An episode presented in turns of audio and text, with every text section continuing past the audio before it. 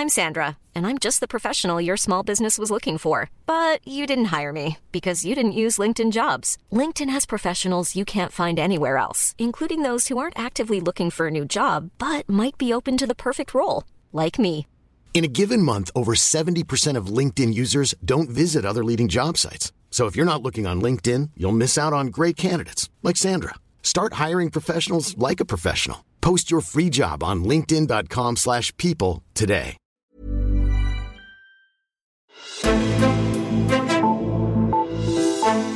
Har regionerne slået et søm i deres egen ligkiste ved at bede om flere penge, kun tre måneder efter de indgik en økonomiaftale, som de kaldte stram, men fornuftig? Det skal vi tale om i politisk stugang. Her skal vi tale om faren for, at 10-årsplanen alligevel løber ud i sandet, og hvordan et ukendt nævn pludselig bliver centrum i en sag, hvor Danmark skal balancere hensynet til regionernes pengekasser, danskernes adgang til ny og effektiv medicin, og så Europas mest værdifulde virksomhed, Novo. Mit navn er Ole Toft, og jeg er sundhedspolitisk analytiker på Altinget.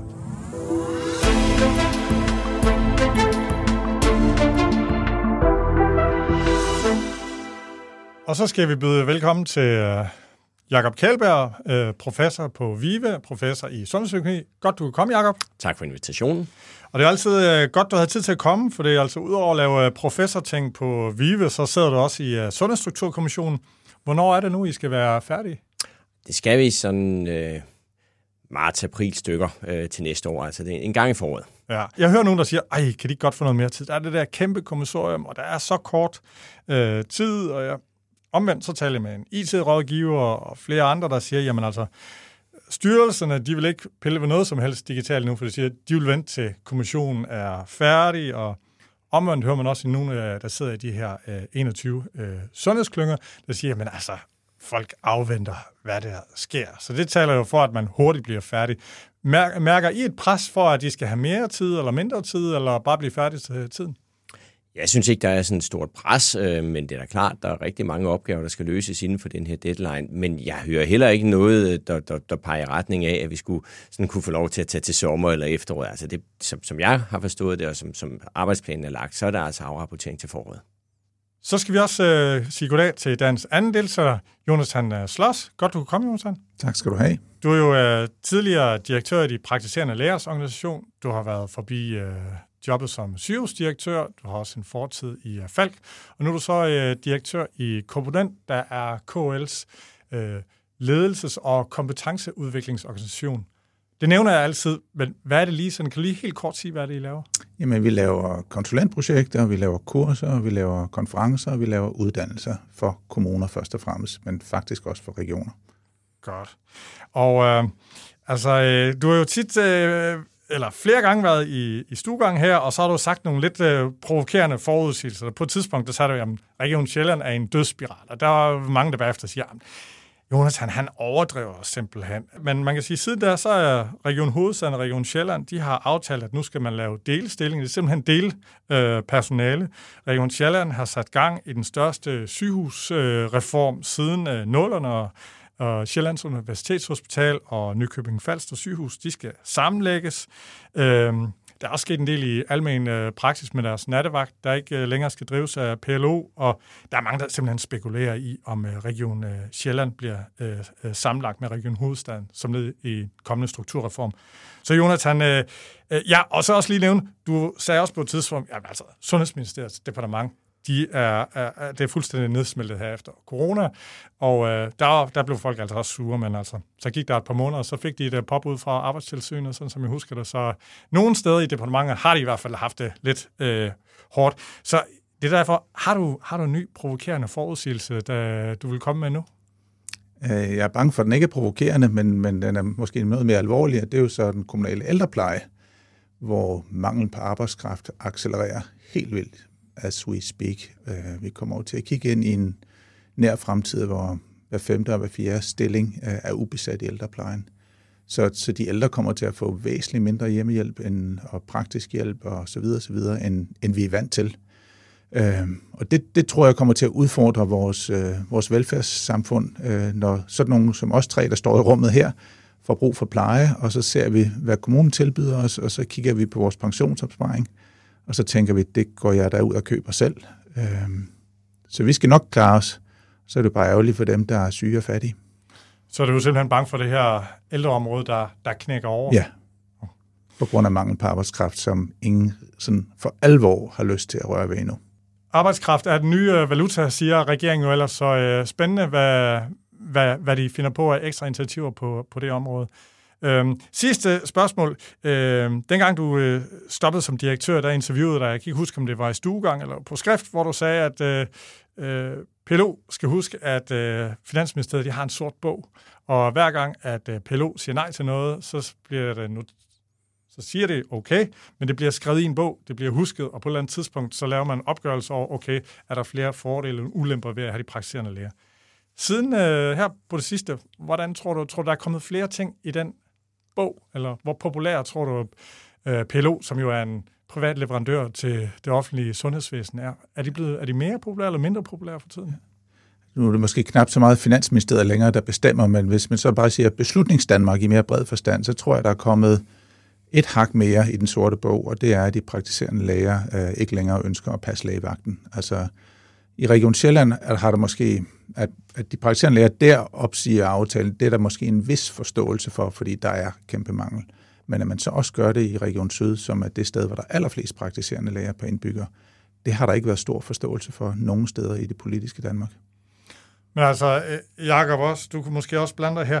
Øh, de praktiserende læger får flere og flere øh, opgaver, siger det i hvert fald selv, og der er meget, at man vil gerne have dem til at være tålere og alt muligt. Giver det ikke meget god mening, at man ikke har dem til at sidde øh, om aftenen og natten, og så de bruger deres tid til at tage flest mulige øh, patienter ind og være tårholder og koordinatorer i højere grad, end de er i dag? Man kan vel sige, at praktiserende læger i udgangspunkt er sådan set ret veluddannede, og kvalificeret til at tage den der opgave. Og så kan man jo så tage en diskussion, hvorfor nogle af opgaverne man tager er så allervigtigst. Men hvis det ikke er de praktiserende læger, der skal gøre det, så er der nogle andre læger, der skal gøre det. Og så kommer vi så tilbage til en sådan større diskussion om, om kapacitet i almen praksis, og, og om man får fyldt de her stillinger ud, som man gerne vil have, det her vækstpotentiale med de 5.000 praktiserende læger, hvor hurtigt det vil gå.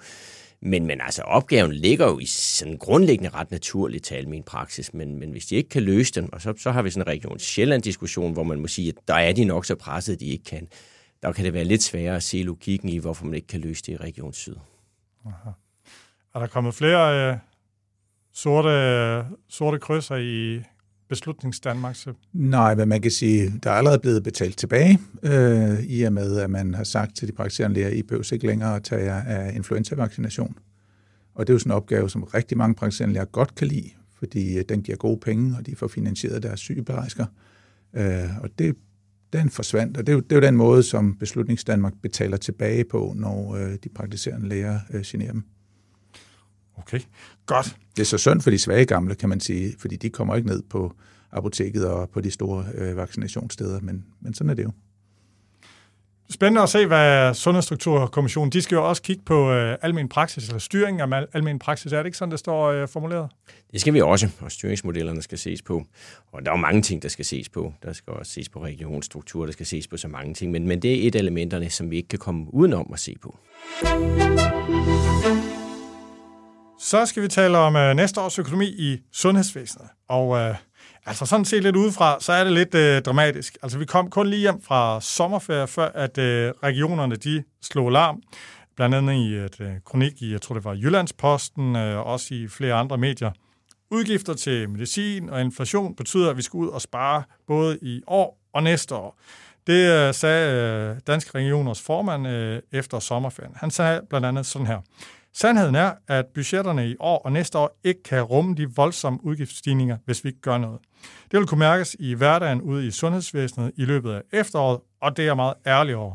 Men alle fem regionsformand synes, at vi skylder patienter, personale og den brede offentlighed at være enige om, hvad vi står overfor. Og det sagde han på øh, regionernes øh, hjemmeside. Hvad siger I? Altså det er jo præcis tre måneder siden, at de havde accepteret en økonomiaftale. Er det... Øh, helt øh, normal modus øh, operandi, eller er det sådan øh, særligt? Man kan sige, at det er normalt modus operandi at acceptere en økonomiaftale, for der er ikke reelt nogen andre muligheder. Men, men der er utrolig mange lag i den her historie, man skal være opmærksom på. Ikke? Altså, der er jo sådan en, en, en grundsituation, der handler om, at hvis vi skulle tilføre midler til vores sundhedsvæsen i takt med demografien og alt det andet, øh, så skal man jo nok op og bruge en 2-2,5 procent mere på sundhedsvæsenet reelt hvert år. Det får sundhedsvæsenet ikke, og det kan det heller ikke få, fordi der er ikke personale til alt muligt andet.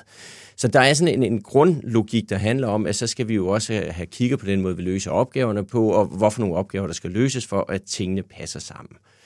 Så er der altså også en, en virkelighed, der handler om, at øh, der blev kastet rigtig, rigtig mange penge i vores sundhedsvæsen under corona, altså selvfølgelig coronaspecifikke øh, ting, men i virkelighedens verden var det jo sådan, at alt, hvad man øh, sådan ligesom sådan svagt antydningsmæssigt kunne sådan indikere, var om under corona, blev refunderet. Og det er jo nogle penge, man vender sig til at få. Så meget af det her handler jo også om nogle af de her særbevillinger til corona, de skulle sådan set ud af driften, men som er blevet en del af driften i mellemtiden. Og så det er altid svært at, at, at tage penge ud af et system. Og så er der selvfølgelig også alle de andre ting, som, som er der. Der er helt rigtigt, at tilskudsmedicin er steget øh, hurtigere i år, end man måske kunne forvente. Men mange af de andre ting med, med inflation og så videre var jo kendt stof for tre måneder siden. Og før vi ligesom sådan skælder ud på medicinpriserne, så skal vi også huske på, at rigtig mange år, så er de jo faldet, også lidt mere, end man havde forventet, og der har man jo sådan ikke rigtig kommet og skulle aflevere en masse penge. Så, så altså, det, det er jo sådan den der problemstilling, der handler om rigtig mange lag, men et kernelag, der handler om, at hvis vi ikke gør noget anderledes i vores sundhedsvæsen, så kræver der altså flere ressourcer, end vi kan tilføre.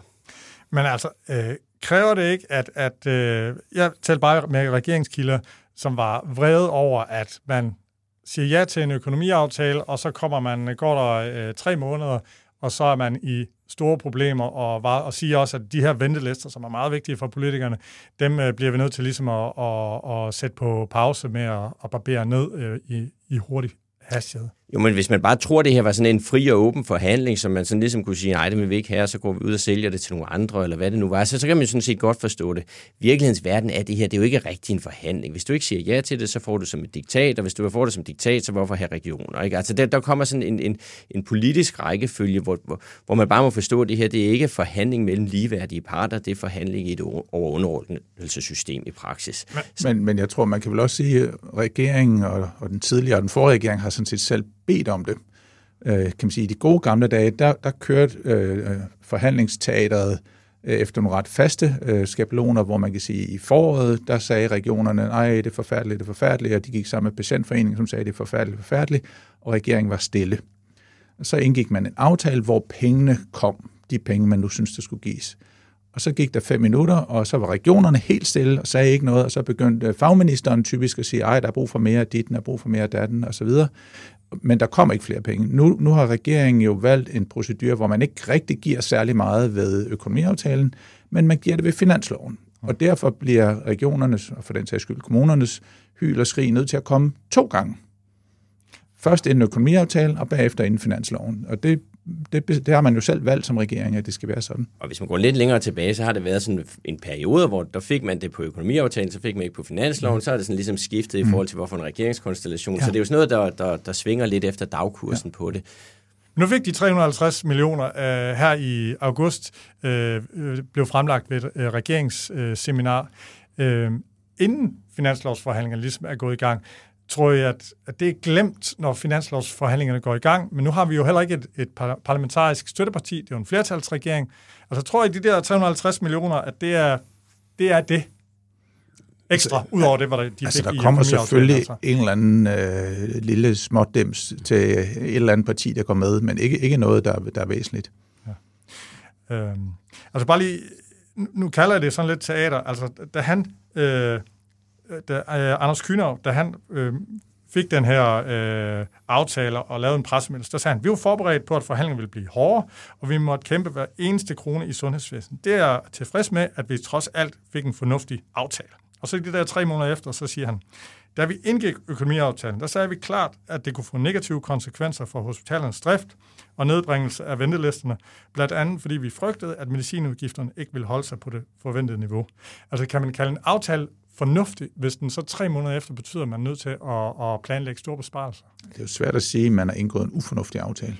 det, det er jo sådan, ligesom hele præmissen i teateret, er, at du nødt til at sige, at det er en fornuftig aftale, for ellers så skulle du ikke have lavet aftalen.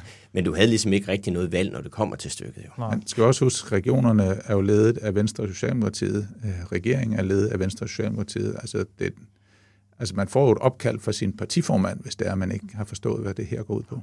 Men vil det ikke være mere fair, at de her økonomiforhandlinger fremover bliver en økonomi øh, aftale, opgaveliste, hvor at regionerne så kommer ud fra Finansministeriet. Ja, vi har fået at vide, hvor mange penge vi har at gøre med til næste år, og det vil vi prøve at skabe mest mulig sundhed for pengene. I stedet for at sige noget, når I nu siger, at det ikke er en forhandling, at det simpelthen er løgn. Det er det i hvert fald det, som både KL og Danske Regioner drømmer om, at man kommer tilbage til. At det er, at, øh, at det foregår én gang, og ikke to gange. Fordi det er jo helt håbløst for både regioner og kommuner at lave budgetter, når det sådan kommer efter, de nærmest har lavet deres budgetter. Ikke?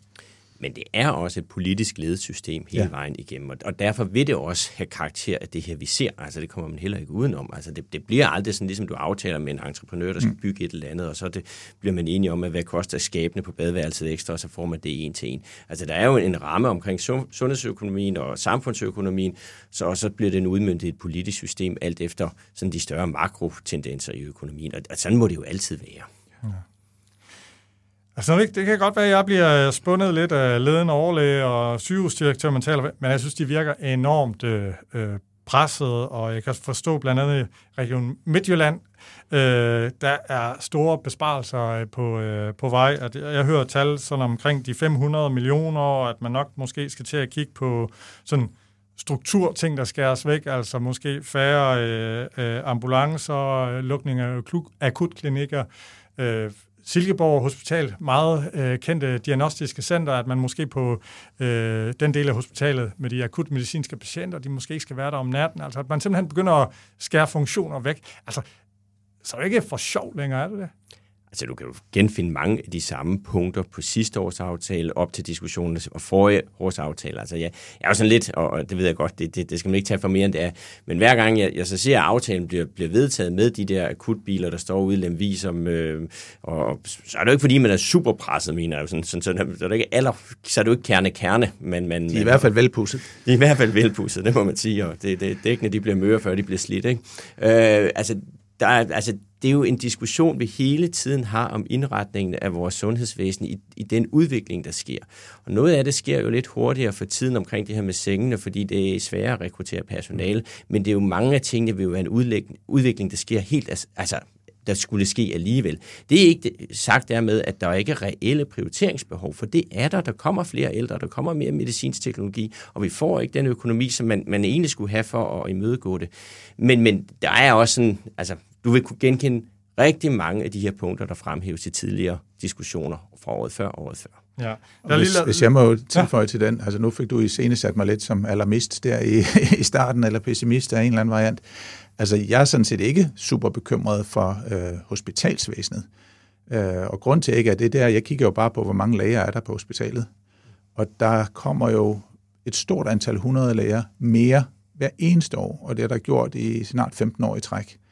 Øh, der er ingen del af den offentlige sektor, der har haft så stor en vækst i antallet af, af headcount som hospitalsvæsenet. Så kan man altså diskutere, om behovet er steget, men, men, men det er jo ikke en besparelse. Altså for mig, en, en besparelse, det betyder, at vi skal være færre. Og det har man aldrig prøvet øh, i, i hospitalsvæsenet, hvis man lige ser bort fra dem, der stod ude i covid-teltene, for de er der selvfølgelig ikke mere. Men, og når man kigger på Midtjylland, nu skal jeg passe på med at sige for meget, men jeg talte forleden med en overlæge på et af de benævnte sygehuse, som simpelthen ikke forstod, hvor al hylderiet kom fra. Øh, på et givet område, jeg prøver at anonymisere det her, der plejede der at være øh, et vagtlag anestesilæger. Nu var der fire vagtlag, og de havde det samme antal patienter. Og den her overlæge øh, spekulerede lidt på, hvad, hvad laver de egentlig? Udover at tage master i ledelse, som alle anestesilæger jo gør, ikke? Men, men øh, altså det er, jeg, jeg tror, man skal passe på med alarmismen i hospitalsvæsenet. Der er noget øh, interessant der, der, er nogle udvalg, der er nogle klart udvalgte områder, hvor det er helt galt. Altså anestesisygeplejersker, operationssygeplejersker, det er jo sådan nogle flaskehalse, der gør, at pludselig stiger ventelisterne. Men det, vi taler måske om 100 eller 200 sygeplejersker med den specialuddannelse, vi mangler. Og så havde vi ikke det problem. Men der er noget med medier, dagsorden. Ja. Altså, sygehusene er fantastiske til at tiltrække mm. øh, sig opmærksomhed. Altså, hvis vi, vi kigger hen over sommeren med ja. den, den her såkaldte kraftskandal op ja. i, i Altså, det er jo et lille bitte hjørne, der formodentlig har meget, meget lille betydning for, for, for sundheden, øh, for, for de fleste, der er involveret i det her på nogle behandlinger, som er ret svagt dokumenteret. Nu er der ligesom kommet en finansiering for øh, 10-årsplan for psykiatrien. Den skal jo finansieres med 4 milliarder. Øh, sådan som jeg husker det, 1 milliard blev allerede fundet, da Magnus Heunicke var sundhedsminister, og da forliget ligesom blev strikket sammen. Men nu har SVM-regeringen med finanslovsforslaget for 2024 leveret de sidste 3 milliarder frem mod 2030. Og Jakob, det må være lidt en særlig ting for dig, at man er endt på 4 milliarder. Det øh, skyldes jo ikke en eller anden øh, arbejdsgruppe i Finansministeriet, en eller anden øh, øh kommission. Det var jo dig, som jeg ved ikke, var det privatperson egentlig? Ja, det var det. Øh, som så skrev en, øh, en kronik sammen med Dansk øh, Psykiatrisk Selskab, jeg kan ikke huske, om det var Dagens Medicin eller Altinget, hvor I lavede sådan et lille regnestykke, det var sådan en faktaboks der, hvad ville det koste at, at sidestille psykiatrien, og så var der lige måske 5-6 punkter, og så nede i bunden stod der 4 milliarder. Øh, og grund til, at jeg lige nævner det, det er, at, at, at de der 4 milliarder, det blev jo simpelthen sådan et... Øh, en faktating i den sundhedspolitiske øh, debat meget hurtigt, at det var det, der øh, skulle til, det var ikke øh, 3 milliarder, det var ikke øh, øh 5 milliarder, det var 4 øh, milliarder. Øh, altså, øh, det er vel øh, sjældent, at man som øh, sundhedsøkonom øh, professor slynger et, ikke slynger, øh, du havde jo regnet på det, øh, tal ud, og så bliver det bare. Øh, så jeg tænker, når man engang skal øh, skrive noget på din øh, gravsten, så kommer der vel til at stå Jakob Kjeldberg, mand, der fandt ud af, at der skulle 4 milliarder til at sidestille øh, psykiatrien med det somatiske sundhedsvæsen. Ja, og jeg, jeg vil også sige, at hvis jeg havde vidst, at det på den måde øh, kom til at betyde så meget, så, så havde vi nok også brugt lidt mere tid på at regne på det. Men altså, pointen var sådan set lidt det, som, som man, man nogle gange kan være udfordring inden for psykiatrien, det er, at det er enormt svært at blive konkret. Ja. Altså, hvad, hvad er det? Altså, ja, det sejler. Det, det kan vi sådan hurtigt blive enige om. Men hvad er det, der skal til? Og det var sådan set den dialog, jeg havde øh, meget med Marete, men så også senere med Mikkel. Altså, Marete Nordentoft, det er formand for Dansk Psykiatrisk Selskab, øh, en meget kendt øh, psykiater. Og, og professor. professor. Og, ja, så det er jo i den kontekst, jeg kender hende mest, at sige, at man bliver nødt til at i et politisk system ligesom sige, hvad er det, der skal til, i stedet for bare at sige, at det er slemt. Fordi, øh, og, og, og, og der er der også sådan, for politikere kan det være svært ligesom at, at, at rumme, om det er slemt for 50 millioner, eller slemt for, for 4 milliarder. Og så, så var det så altså også en lidt mere en dosmerseddel, end mere end 6 punkter. Men det var jo sådan meget det faglige havde sagt. Det her var redskaber, de skulle bruge, og så sagde jeg, okay, hvad koster det sådan, øh, sådan chusmang? Og så endte vi jo så i det der øh, nabolag. Og det var simpelthen bare for at prøve at gøre det til, til sådan lidt operationaliserbart konkret, at det er sådan noget i den størrelsesorden. Og så, og så fik det så noget lidt mere traction, end jeg nok lige havde regnet med, da vi sad og lavede det. Men altså, det er jo måske også lidt bekymrende for hele psykiatrien, og for den sags skyld hele øh, vores... Øh, altså, det, den public health øh, diskussioner i Danmark, at vi har så få miljøer, når det kommer til stykket, der sidder og følger, øh, hvad er det, der, der skal til, og hvordan hvad er state of the nation inden for de forskellige ting? Altså, vi har ikke en, en vismandsorganisation på sundhedsøkonomien, som vi har der på, eller som på miljø. Det, det, det er jo lidt drevet af private, individuelle kræfter, der sådan skal sidde og prøve at kigge på, på de forskellige ting. Der er ikke rigtig kontor i, i Sundhedsministeriet, Finansministeriet, der følger det. Så det er også en, et udtryk lidt for, at der er noget mangel på den her type analyser i vores system, når, når sådan en relativt hurtig analyse kan få så, så meget traction. Så faktisk, hvis man tænker på, hvor mange penge vi bruger på klima og på øh, sundhed. Vi bruger mange, mange, mange, mange flere penge på sundhed. Så burde vi også have et sundhedsøkonomisk råd, ligesom man havde et miljøøkonomisk råd, øh, Jonathan? Ja, det skal Jacob jo nok svare på mere. Altså, jeg tænker, at Klimarådet, det, eller det klimaøkonomiske råd, det er jo sådan en vagtonsfunktion, der skal sige til regeringen, I gør det ikke godt nok. Øhm, jeg er ikke sikker på, at nogen regering ønsker sig det på sundhedsområdet, at der sidder sådan nogen, der siger, I gør det ikke godt nok, I skal bruge flere penge på et eller andet. Øh, så skal de i hvert fald have en anden dagsorden, der også handler, her bruger I sådan set rigeligt. Ja. Man kan godt flytte noget herfra og dertil, det er jo, en, det er jo, en, det er jo noget af en opgave. Regeringen har faktisk skrevet et prioriteringsorgan øh, ja. i øh, regeringsgrundlaget, det bliver jo super Og hvis man øh, kunne koble de to ting, så begynder det at give mening. Okay. Og især hvis man holde op med at tænke prioritering alt for snævert ned på enkelt specifikke ja. ydelser ude på en eller anden ja. afdeling, men begynder at tænke på prioritering som også en måde, hvordan vi indretter vores samlede sundhedsvæsen i forhold til, hvor vi får noget effekt for pengene. Altså, skal der mere til hjemmeplejen? Skal der mere i almen praksis? Ja. Eller er det øh, op på det allermest yes. højspecialiserede yes. område?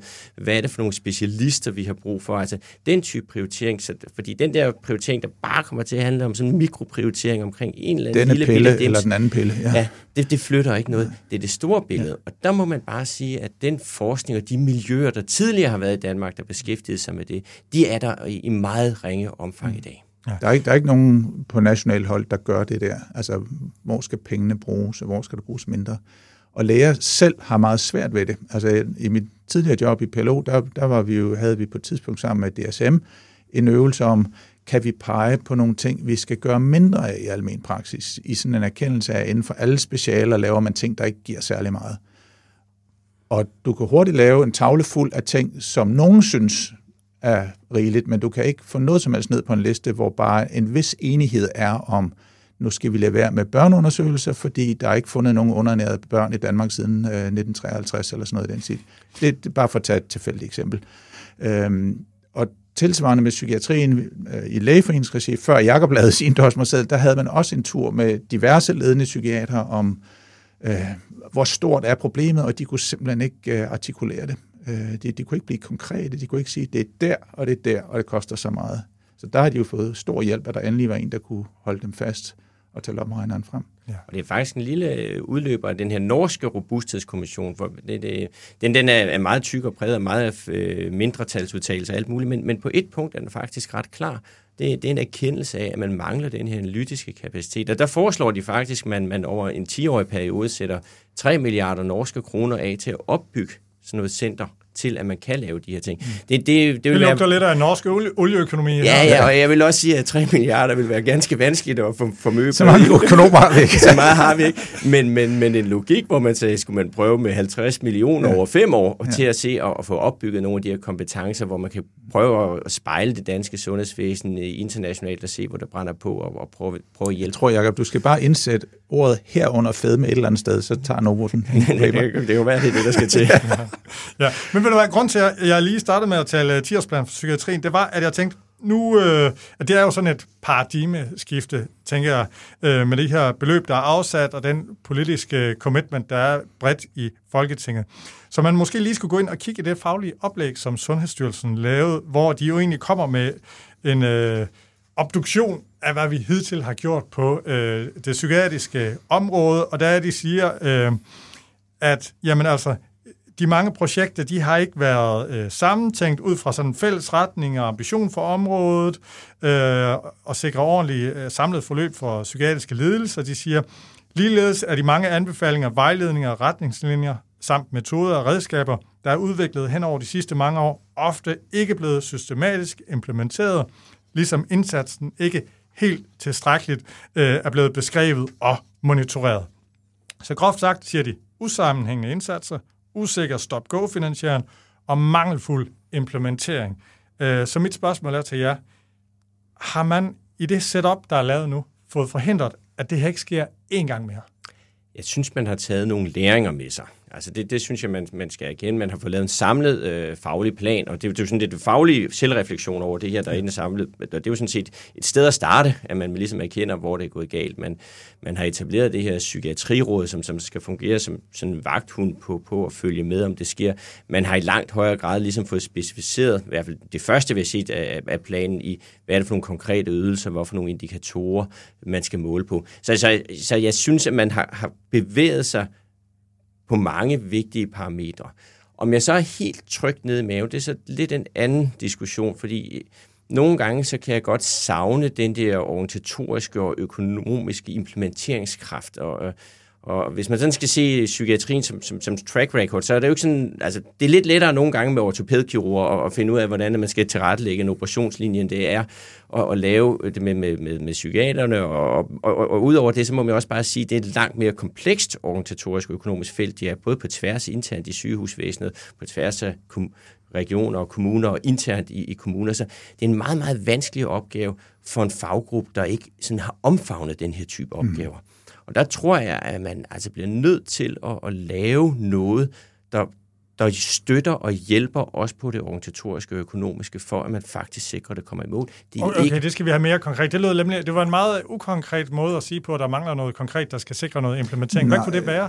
Altså jeg tænker, det, det gode, der er den her gang, der er to fantastiske ting. Det ene, det er, at Sundhedsstyrelsen har lavet en rigtig, rigtig god plan.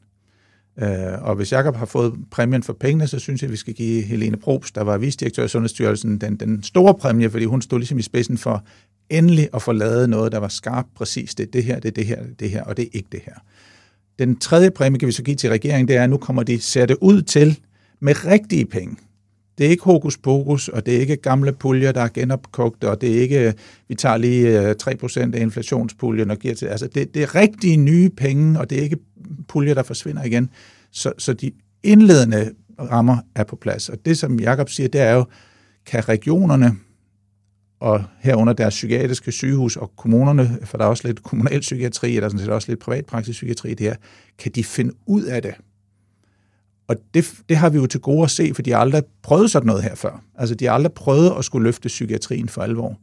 Øh, og, og, og den organisatoriske kraft øh, man, man kan godt være, om man er skeptisk som Jakob, eller om man er nysgerrig som jeg, det, det er jo smagsag, men, men, men det, det, altså, de skal jo ikke bare gives, her er en sum penge, øh, gør det godt. Der skal være et eller andet omkring, at den plan for Sundhedsstyrelsen så også er den, der bliver ført ud i livet. Ja, fordi altså øh, Sundhedsstyrelsens øh, faglige plan, som er meget rost, det er vel øh, lidt arkitekttegningen, mm. øh, og så bagefter så skal arbejdstegningerne lave, hvad præcis der skal være for nogle materialer. Hvem, hvem er byggepladslederen? Ja.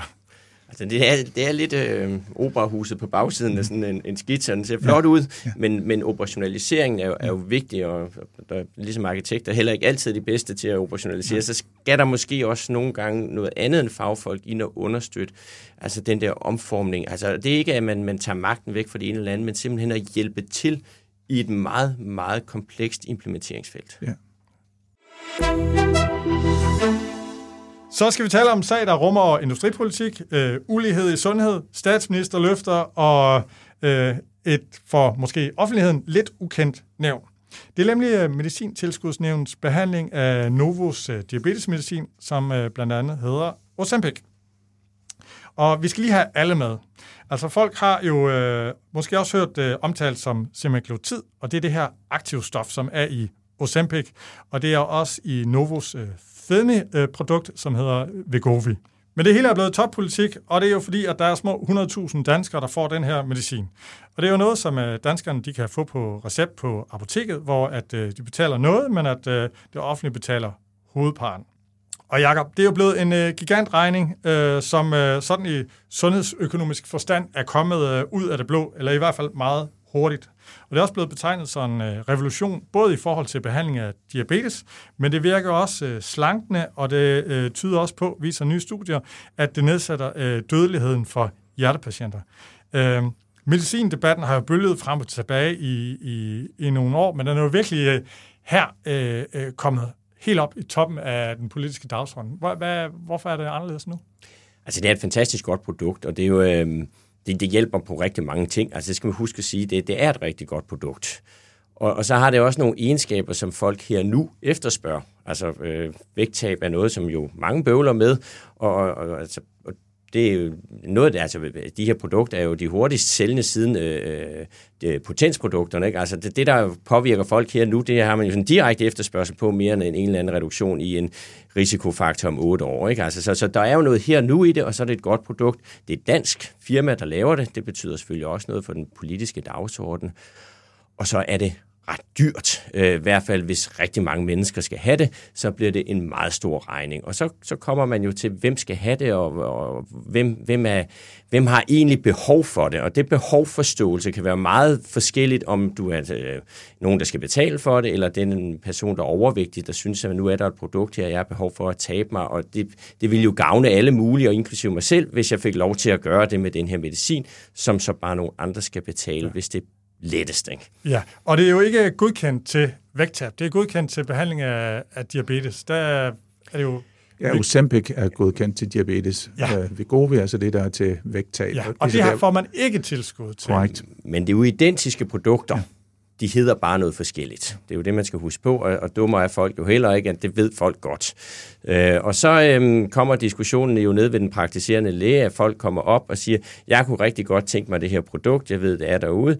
Og så skal lægen sådan set, fordi at der er jo nogle behandlingsretningslinjer, som er forholdsvis klare men du skal starte med noget andet, og det kan du ikke få. Øh, det, det har der været en nogen praktiserende læger, der har haft meget, meget vanskeligt øh, ved at effektuere, at det Ja. må man ikke få. Sundhedsstyrelsen har lavet en undersøgelse, hvor de kan se, at der er rigtig mange, der ikke har prøvet de her gamle, billigere produkter, som øh, de siger i hvert fald i mange eller nogle tilfælde, øh, Ret mange. Kan, ja, øh, kan gøre det lige så øh, godt i forhold til diabetesbehandling. Men de har så ikke den der vægthæmmende øh, funktion.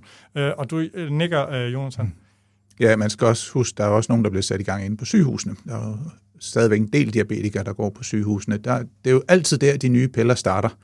Så de var jo de første til at tage det i brug, ikke? Og så er der mange praktiserende læger, der så bare fortsætter det.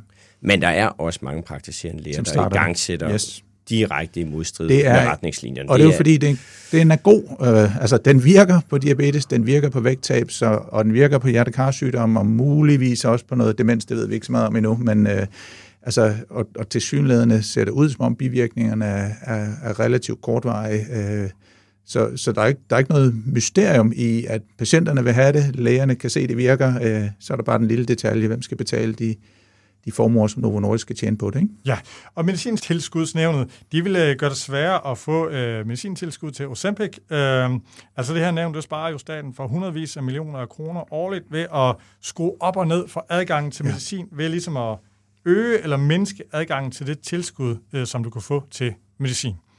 Øh, der er otte mand, der sidder i det her, og de kigger så på evidensen og ser på, hvor godt det virker til forskellige sygdomme, og så ser de på, og hvordan, hvor godt virker det i forhold til prisen.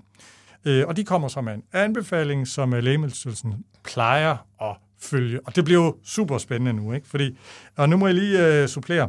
Altså, det centrale i, i arbejdet, det er jo, at de kan ligesom gøre tre ting. Der er fri adgang, så hedder det generelt tilskud, og så kan der være generelt tilskud, hvor der er nogle kriterier, at man skal være så og så gammel, eller man skal have prøvet noget andet, nogle andre medicin. Og så, øh, så er man glad, når man er der som, som producent.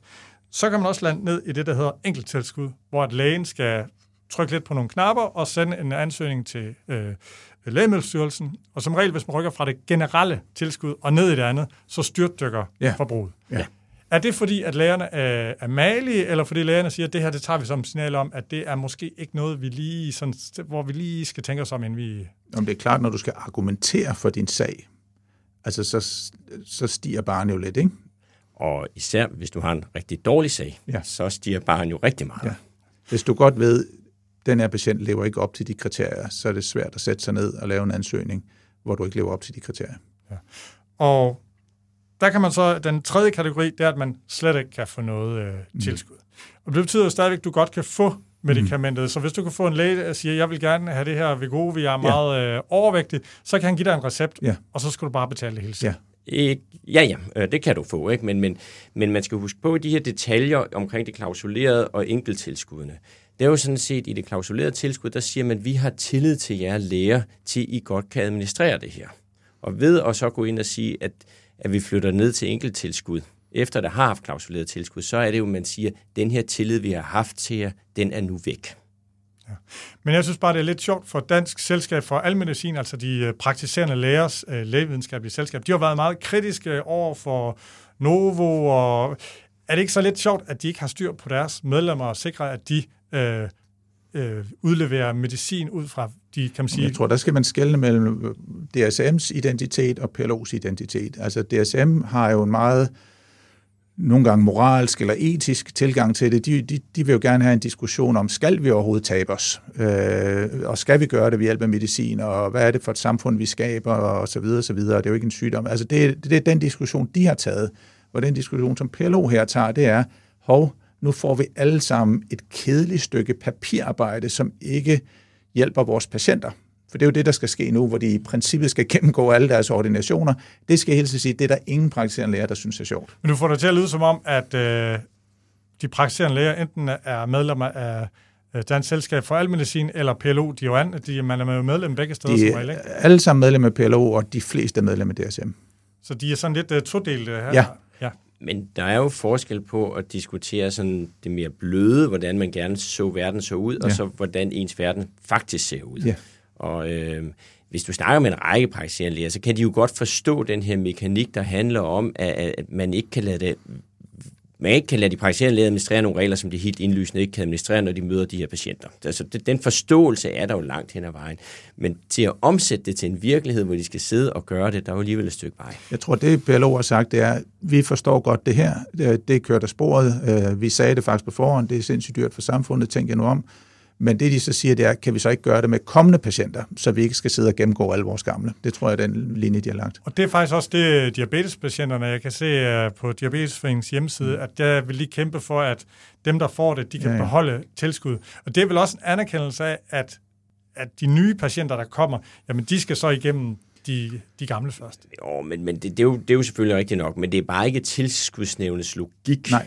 At man så at sige siger, okay, så har I uh, ligesom uh, snydt på vægten, eller hvad man nu skal kalde det, og det må vi så bare samle regningen op fra her til evigheden. Altså, Hvad tror I bliver enden? Altså, hvordan kan man... Fordi Novo Nordisk er vigtig for øh, Danmark. Øh, Jeg tænker, det er ikke super godt for Novo Nordisk, hvis øh, andre landes sundhedsvæsener kan se, at Danmark øh, indsnæver adgangen til det her medicament. Det, det tror jeg slet ikke det er, det er slet ikke et problem. Det her, det sælger sig selv. Altså, de tager jo et land ad gangen, fordi de ikke kan få produktionskapaciteten til at, at følge med. Så om Danmark giver tilskud eller ej, det betyder ikke noget for udrulningen. Altså det, de kigger på, det er, hvornår kommer konkurrenterne.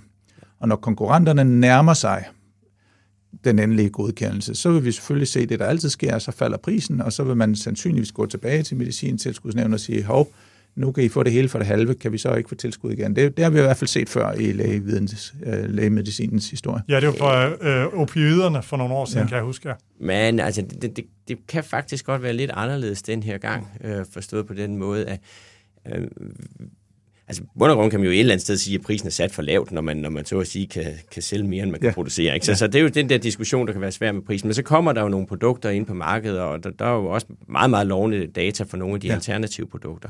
Spørgsmålet er, om det kommer hen i en priskrig, mm. eller forbrugskonsummarkedet simpelthen er så Er stort, ja. at, at, at man, man hellere så at sige vil arbejde på sit brandname. Og der, ja. der kommer så de der diskussioner i farmaverdenen, at nogle gange så siger man, it's better to be first than best. Mm. Og det så man altså meget med Viagra, ikke? Mm. Altså, at der kom sådan set også konkurrenter, ja. der sådan set var bedre, men Viagra havde sådan en markedsdominerende øh, position, og det tror jeg sådan set langt hen ad vejen, de stadigvæk har. Så det kommer også an på, hvorfor et marked henvender du dig ja. til, og hvad er incitamentet til ja. at gå ned i dødsspiralen med prisen, og skal man være mere end to, eller hvor mange ja. skal man have? Og, og det, det, er en- det er en lidt kompleks ja. diskussion. Når patentet ryger af, ja. Så starter en helt anden historie. Så starter den her Men, øh, men hvis, hvis Novo ikke kommer med Ozempic til halv pris, når konkurrenterne er der til halv pris, så tænker jeg, at øh, nogle af konkurrenterne så kan blive tilskudsberettiget. Altså, fordi man kigger jo på, hvad, hvad, hvad altså, det er jo en, en klassisk sundhedsøkonomisk betragtning, man kigger på. Altså, hvor meget sundhed får vi for de penge? Ikke? Og der er jo nogle produkter, som bare er alt for dyre, selvom de hjælper noget, hvor man siger, at det har vi simpelthen ikke råd til. Ikke? Så hvis de bliver billigere, og det gør de jo en dag, Men spørgsmålet er, hvornår den dag er. Ja, Fordi det tør jeg ikke på. Langt de fleste vil nok sige som ja. nummer to produkt, ja. hvor man så siger, at man er lidt bedre, ja. så vil vi have en price premium for ja. at være lidt bedre, og så lægger man sådan set bare sit produkt en ja. anelse dyrere end en alternativ. På et eller andet tidspunkt, så kommer der så mange, ja. Ja. at en eller anden, anden vælger en anden strategi. Ja. Lars Løkke, han stod jo på, øh, det var sammen med Thorning i en øh, statsministerdebat, hvor han sagde, der må aldrig nogensinde blive sådan her, her har vi et lægemiddel, øh, det er egentlig det, jeg mener, du skal have, men jeg er nødt til at, at tage kuglepennen tilbage i, øh, i lommen. Det må ikke ske. Det er vel det, der sker Jamen, her. det er jo sket i lang tid på alle mulige områder. Det er jo ikke nyt med det her. Altså, det, Og, det skete også lang tid før, ja, Ja. Løkke sagde, at det ikke måtte ske. Hvad tror I enden bliver på det her? Er det, at man gør, som medicintilskudsnævnet siger, eller... det tror jeg bestemt. Altså, nu skal vi lige blande Ozempic og Wegovy. Ja, den tager vi bagefter. Ja, men altså, fordi det her, det handler jo om Ozempic. Ja. Og der, jeg kan ikke forestille mig andet, end man følger medicintilskudsnævnens øh, indstillinger. Det, det bliver sådan. Ja. Og så kommer så diskussionen, hvad gør vi så med Wegovy, og hvad, mm. hvad, hvad, der skal være nogle særlige kriterier osv. Det, Og det er det her, man, man giver øh, udelukkende til fedmebehandling. I dag. Ja. Altså, der, der dukker jo, ser det ud til, andre øh, positive effekter op af det. Ikke? Altså, Wegovy virker jo sådan set også på diabetes, ja. og den virker også på hjertekarsygdommen. Så, så. Og der skal lige siges, at øh, der er kommet et svar fra sundhedsministeren, som blev spurgt i af Folketinget, hvad vil det egentlig koste, hvis man skal give alle med, jeg tror det er BMI 30, øh, og det vil koste omkring de her 27, 28, 29 milliarder om året. Hvad, hvad tænker I? Jeg tænker, det var endnu lettere at beregne end de 4 milliarder. Altså, det, fordi det er jo bare at sige små 30.000 ja. gange, gange 900.000, og så kommer ja. der de andre indikationer ja. på. Ikke? Så, ja. øh, så er det jo ikke alle, der vil have. Øh, det skal man jo huske på, så det bliver jo aldrig den fulde indikation. Men det er jo klart, at selv hvis det kun var en tredjedel eller 20 procent, så bliver det jo enormt store beløb. Ja. Og, og det skal man jo så forholde sig til, om vi som samfund vil betale. Jeg tvivler på, at den kommer som sådan en meget generel tilskud, men det, det kommer et eller andet billedligt talt, BMI 60 plus med et eller andet andet. Ikke? Altså en eller anden gruppe skal nok få, men, men øh, det bliver nok sådan over i dem, der, der alternativt ville have fået bariatrisk præcis, kirurgi præcis. eller sådan noget. Der er jo nogle meget... Den, den, også der er så gamle, kan jo huske dengang med fedmekirurgien og videreoverballader og alt muligt andet, hvor der var kæmpe skænderier om, hvad skulle grænserne være, hvor tyk skulle man være, eksempler på patienter, der bliver nødt til at æde sig endnu federe, for ellers kunne de ikke få operation osv. Altså, det er jo der, vi kommer til at lande i første omgang, indtil markedsøkonomien får dem ned i pris. Vi når ikke uh, mere i dag, så vi skal sige uh, farvel og tak til dagens uh, gæster. Jonathan Sloss, tak fordi du kom. Tak, for jeg måtte. Jakob Kjellberg, tak fordi du kom. Tak skal du have for at blive inviteret igen. Og jeg siger også uh, tak til lytterne herfra. Mit navn det er Ole Toft, og jeg er sundhedspolitisk analytiker på Altinget.